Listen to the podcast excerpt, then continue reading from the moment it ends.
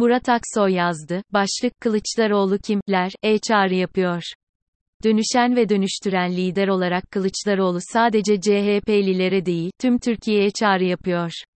Tek tek hepimizi sorumluluk almaya ve bu ülkeyi demokratikleştirmenin parçası olmaya çağırıyor.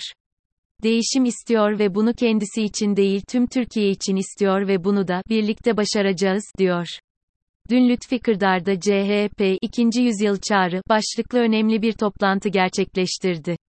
Katılımın ve ilginin yoğun olduğu toplantı açıkça ifade etmek gerekiyor ki, siyasi olarak CHP lideri Kemal Kılıçdaroğlu'nun gövde gösterisi oldu. Toplantıyı kabaca ikiye ayırmak mümkün. İlk bölüm siyasi olarak CHP lideri Kemal Kılıçdaroğlu'nun açılış ve kapanış konuşmaları.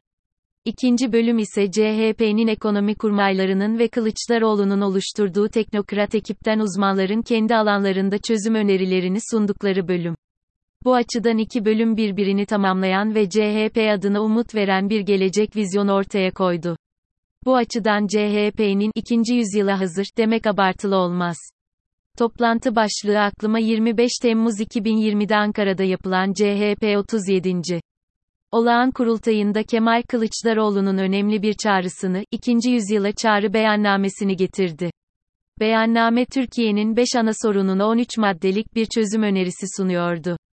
Bu 13 madde bir anlamda CHP'nin yeni dönemdeki temel ilkeler beyannamesiydi.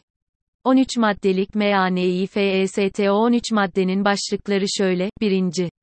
Yeni bir anayasa ile güçlendirilmiş demokratik parlamenter sisteme geçilecektir. Türkiye'nin toplumsal barışı ve huzuru sağlanacaktır. Devlet yönetiminde ve toplumsal düzende liyakat sistemi hakim kılınacaktır.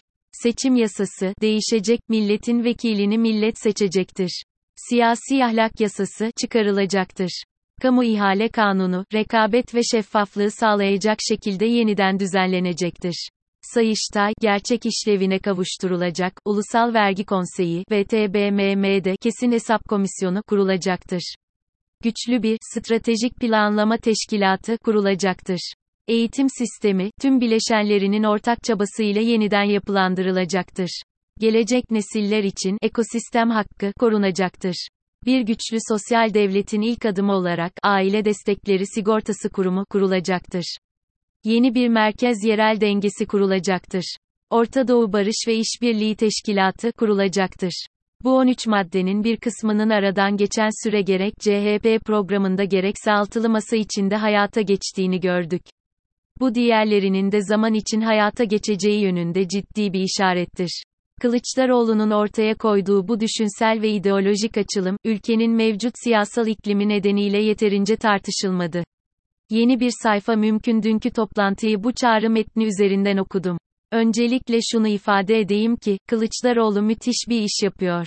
Sadece Türkiye'de değil dünyanın farklı ülkelerinde yaşayan ama akılları, vicdanları Türkiye'de olan önemli kendi alanlarında uzmanları bir araya getirmesi ve onları özgür, demokratik bir Türkiye umuduyla birlikte çalışmaya ikna etmesi büyük bir başarı. Ki açılış konuşmasında kendine böyle bir misyon biçtiğini ifade etti. Ki altılı masanın da bu misyonun bir sonucu olduğunu söylemek yanlış olmaz. Dünkü toplantı CHP'nin ekonomi alanındaki vizyonunu ortaya koydu. Yıllarca Alman Başbakanı Angela Merkel'e de danışmanlık yapmış olan Jeremy Riff'in dışında Derin Acemoğlu, Ufuk Akçiğit dışında Refet Gürkaynak, Hakan Kara gibi uzmanların CHP'nin ekonomi takımına destek vermesi, CHP'nin içinde olduğu altılı masanın iktidarında Türkiye için büyük bir kredi kaynağı olacağı açık. Nitekim partinin siyasi figürleri olan Faik Öztrak, Selin Sayek Böke ve Hacer Fogo'nun toplantıdaki konuşmaları ve verdikleri mesajlar bir bütün olarak CHP'nin iktidara hazır olduğunu gösterdi. Burada Selin Sayek Böke konuşmasına özel bir parantez açarak şunu söyleyebiliriz. Böke'nin konuşması hem önerdiği açılım hem de salonla kurduğu ilişki siyasetin ne kadar önemli olduğunu ve talep edildiğini gösterdi. Ek olarak bütün konuşmalara yansıyan vurgu ekonominin, siyaset üstü, teknik bir mesele değil tam tersine bir siyasi tercihe dayandığını da oraya koydu.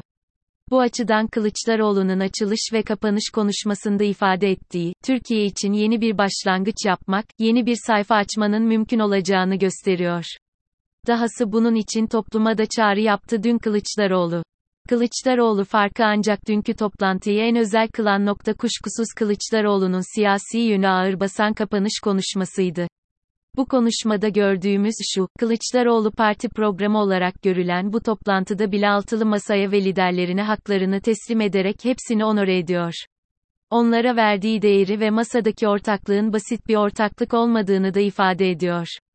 Bu açıdan Kılıçdaroğlu, muhalefet kadar Türkiye siyaseti içinde büyük bir şans ve imkan. Siyasal deneyimi arttıkça demokratlaşan, sadece partisini değil, partisiyle birlikte kendisi de öğrenen ve dönüşen, dönüştükçe de dönüştüren bir lider. Bu açıdan başta partideki çalışma arkadaşları olmak üzere hepimizin Kılıçdaroğlu'ndan öğreneceğimiz çok şey var. Aşağıya Kılıçdaroğlu'nun kapanış konuşmasının son bölümü özellikle alıntılıyorum çünkü hepimize mesaj var orada. Açık konuşmak zorundayım. Önümüzde, aylar sürecek uzun mücadeleler ve ıstıraplar var, korkunç kara propagandalar olacak. Çünkü medya ve kamu kaynakları onların elinde. Ama sonunda hak galip gelecek, halk galip gelecek. Bu her zaman böyle olmuştur. Çünkü halkın sesi, hakkın sesidir. Lağımı cimi yok, bu zorba gidecek. Halktan çaldıkları her şey, yine halka dönecek. Zafer bizim olacak. Bunun için, doğrul milletim diyorum, doğrul milletim. Asla başını eğme. Ayağa kalkın gençler. Ayağa kalkın kadınlar. Ayağa kalkın çocuklar. Bundan sonra hiçbir şey eskisi gibi olmayacak. Söz veriyorum bu ülkeye hak, hukuk, adalet mutlaka gelecek. Ve söz veriyorum bu ülke yeniden doğacak. Söz veriyorum Atatürk'ün vizyonunu hayata geçireceğiz. Ve söz veriyorum yaşama sevincimizi geri alacağız. Çünkü, ancak biz kazanırsak Türkiye kazanır. Önce kendinizi alkışlayın. İktidara geliyorsunuz. İktidara geliyoruz iktidara. Haydi alkışlayın. Dünyanın gözünün içine bakın. Ve haykırın. Ey dünya! Türkiye senin ucuz iş gücü alanın olmayacak. Türkiye senin mülteci kampın olmayacak. Türkiye senin çöp depolama alanın olmayacak.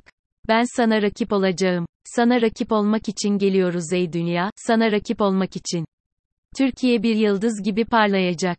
Yeni Türkiye hayalimiz için yola çıkıyoruz. Hayırlı, uğurlu olsun. Haydi arkadaşlar, başlıyoruz. Başlıyoruz. Başlıyoruz.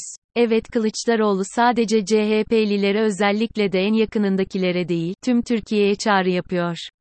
Tek tek hepimizi sorumluluk almaya ve bu ülkeyi demokratikleştirmenin parçası olmaya çağırıyor. Dünkü konuşmalarıyla bir kez daha kendisine atfedilen, kendisini masaya dayatıyor, söyleminin ne kadar temelsiz olduğunu gösterdi Kılıçdaroğlu. Evet, Kılıçdaroğlu kendisi için değil tüm Türkiye için istiyor ve bunu da birlikte başaracağız diyor.